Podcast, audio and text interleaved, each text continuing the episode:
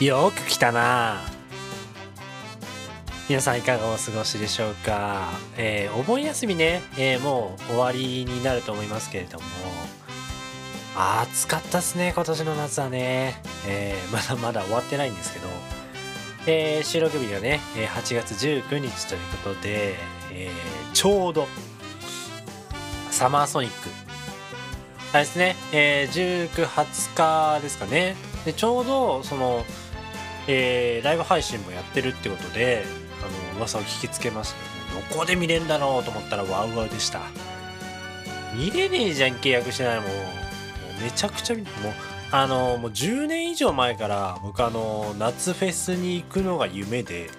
うんちょ今年こそは今年こそはって毎年言ってるんですけど実現した試しがないんですよね。もういい加減誰か連れてってくれませんか？あそろそろ行く行く詐欺はね勘弁したいんですけどね、えー、来年こそ行くんで。誰か忘れてなければ僕を連れてってください。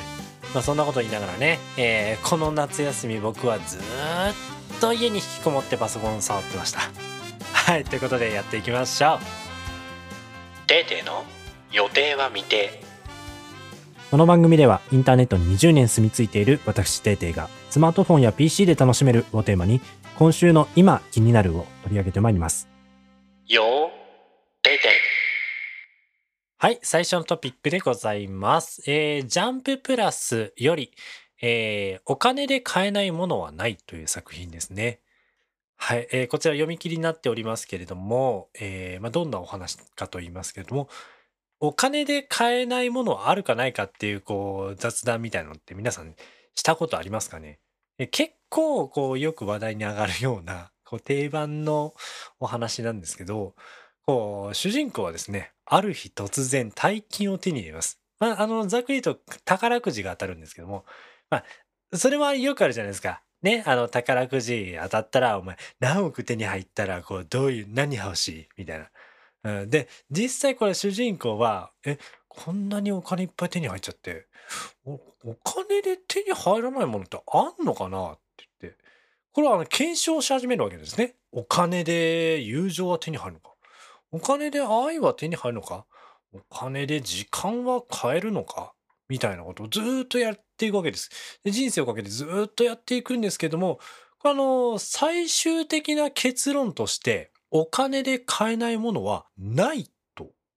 主人公は結論づけるんですね。その中でいろんなことが起きます。幼馴染との恋愛がだんだんこうお金を使うことによってこううまいこと言っていくわけです。ただある日突然幼馴染だったあの子がもう結婚して妻になったあの子が倒れてしまうわけです。さあそんな時お金をたくさん持っている主人公はどうしたでしょうか？はい。お金で買えないものはないという作品のお話でした。次のトピックでございます。僕が大好きな、えー、ミュージシャンのお話をさせていただきたいと思います。えー、上原ひろみのお話です。はい。皆さんご存知ない方ももしかしたらいっぱいいらっしゃるかもしれませんけれども、えー、大変有名なジャズピアニスト、上原ひろみですけれども、えー、世界を股にかけて活動しております。えー、今回ですね、新しいアルバムが出ました。はい。ただ、え、今までと違ってですね、え、新しい新体制の、えー、ヒロミズソニックワンダーというグループとして、え、アルバムを出しております。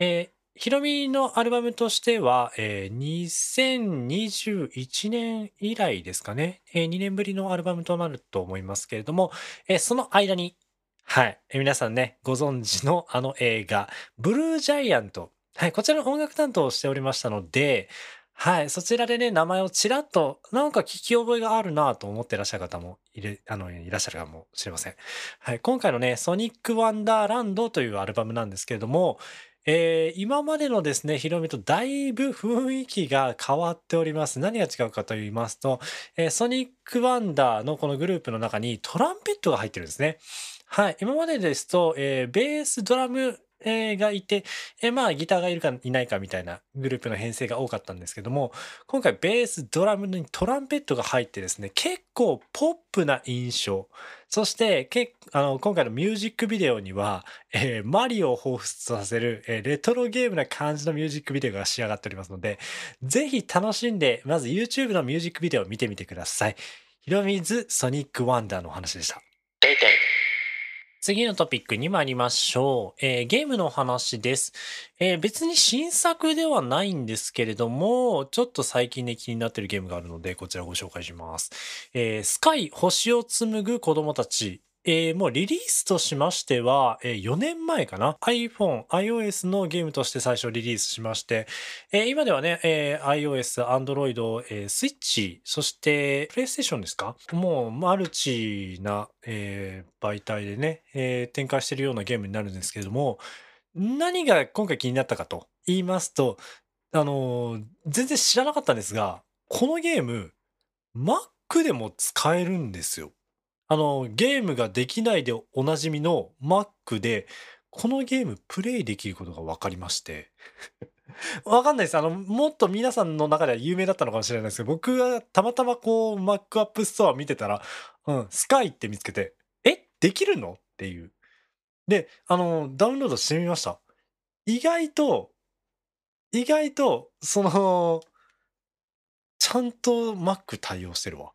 うん、キーボードでちゃんとプレイできるの。うん、面白いなと思って、Mac でゲームできるって感覚がレースゲームぐらい、海外のレースゲームぐらいしかなかったんで、これ MMO みたいなのプレイできるイメージがなかったんで、結構楽しめましたね。しかもこのスカイっていうゲームは、僕の苦手なこうレースとかアクション系のやつとちょっと違って、平和なんですよ。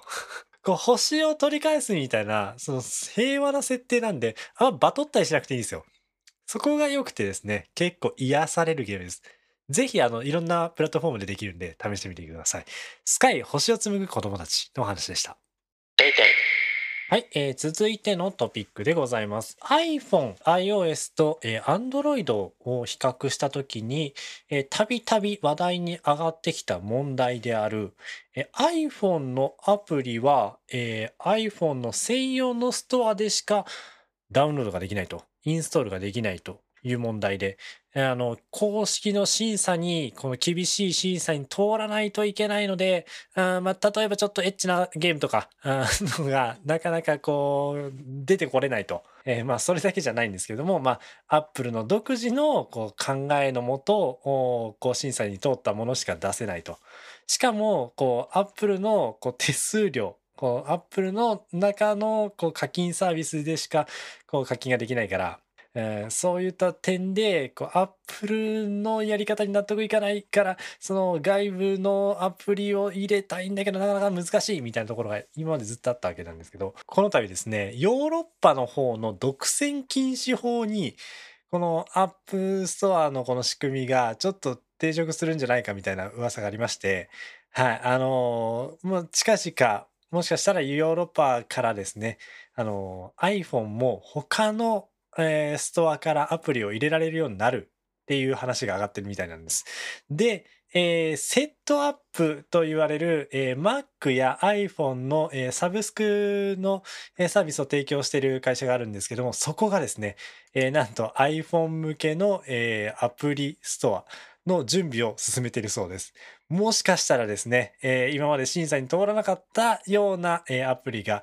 皆さんの手元にえー届くような時代が来るかもしれません。ぜひ楽しみにしておきましょう。本日最後のトピックに参りましょう。プロメテウスデュアルというガジェット好きにはたまらないようなものが出ております。えこちらですね、えーちょっと変わった製品でクラウドファンディングで集めてるものになるんですけども、えーとノートパソコンで、えーまあ、作業される方って結構いらっしゃると思うんですけどもあの場所を取ったりっていうことがあのネックになってるからあのノートパソコン使ってる方いっぱいいらっしゃると思うんです。ただ画面ちっちゃいですよね。はい。あの、まあ、もちろんですよ。その、機動性の引き換えにっていうのだから、しょうがないんですけど、まあ、13インチとかのね、ノートパソコン使ってる分には、めっちゃちっちゃいんですよ。これだから、その、普通に、ワードとかエクセルやってる分にはまだマシなのかもしれないですけど、例えば動画編集とか、やり始めたもうきついことこの上ないですよ。で、このプロメテウスデュアルってやつは何がすごいかっていうと、普通に使ってるノートパソコンのサイドに、うん。ノートパソコンの画面のサイドに、だから1個ずつ、右に1個、左に1個、11.6インチの画面がつくんです。めっちゃすごくないですか？だからトリプルモニターの状態でノートパソコン使えるんです。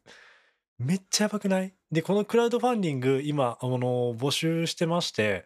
えー、いくら集まってるかっていうと、これ現時点で40万が目標だったらしいんですけど、えー、239万。めっちゃ集まってる。めちゃめちゃ集まってます。これあの、早期でね、あの予約した方には、えー、割引で、えー、製品買えるようなね、特典ついてますんで、もし興味ある方、ぜひ応募してみてください。プロメテウスデュアルのお話でした。よー、てて。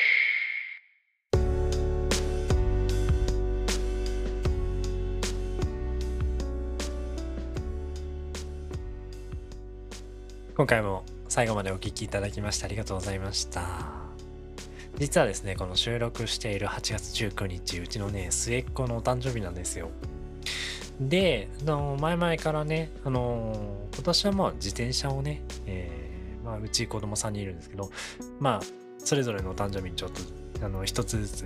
あの買ってあげるっていう話はしてて、あの実際店舗がね、田舎なもんですから、いいやつ選ぼうと思ったらあんまないんですよ。で、まあ、ネットでね、あの子供たちと一緒にこの間見たんで、それをね、注文して、あのー、届くの待ってたんですけど、楽しみに。まあ、あの、でかいもんなんで、当然、その、ばらした状態で届いて、こっちで組み立てると思うじゃないですか。あの、組み立て済みのものが届きましてそんなことある？うん、そのでっかい段ボールに丸々入って届いて。すげえ時代だなと思いました。はい、えー、毎回ねお願いをしておりますけれども、えー、番組の感想ですね是非書かれてみてください。X の方で X の方で、えーハッシュタグ予定見てラジオとつけてですね、つぶやいていただくと僕がですね、モチベーションが爆上がりします。ニヤニヤしながらきっと収録します。はい、そしてですね、あの、この番組楽しかったよって方は、ぜひ気兼ねなくフォローしてみてください。ということで、また次回お会いしましょう。またな。